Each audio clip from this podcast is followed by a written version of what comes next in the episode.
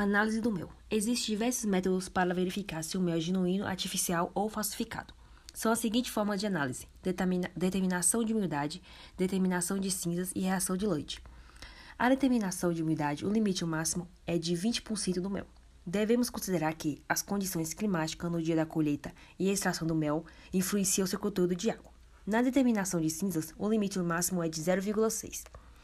Por meio dessa análise, saberemos ao determinar sua coloração a quantidade de minerais presente no mel. Quanto mais claro o produto, menor a quantidade de matéria mineral. Valores de cinzas muito alto ou baixo indicam que o mel sofre alguma adulteração. Reação de Lloyd. Essa análise consiste na determinação de substâncias albuminoides precipitáveis.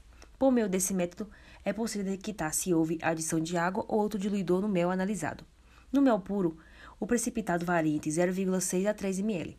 A ausência ou presença quase nula de precipitado aponta que ele é artificial ou diluído.